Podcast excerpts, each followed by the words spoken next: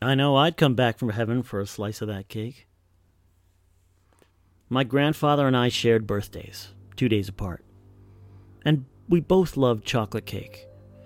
My mom learned her mom's recipe, which was passed down from her mom, so I guess I inherited the love for this chocolate cake.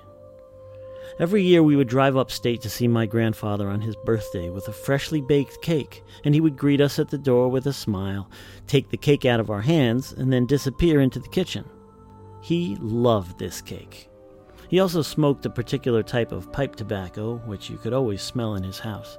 To this day, whenever I catch a whiff of pipe tobacco, I think of him. Anyway, he passed away in 2004. The next year, for my birthday, two days before his, my mom is making a cake for me when she suddenly smells his pipe tobacco. Now, he had lived hours away from us and hadn't been to our house in years due to my grandmother's failing health making her unable to travel. So there's no chance of his scent lingering around.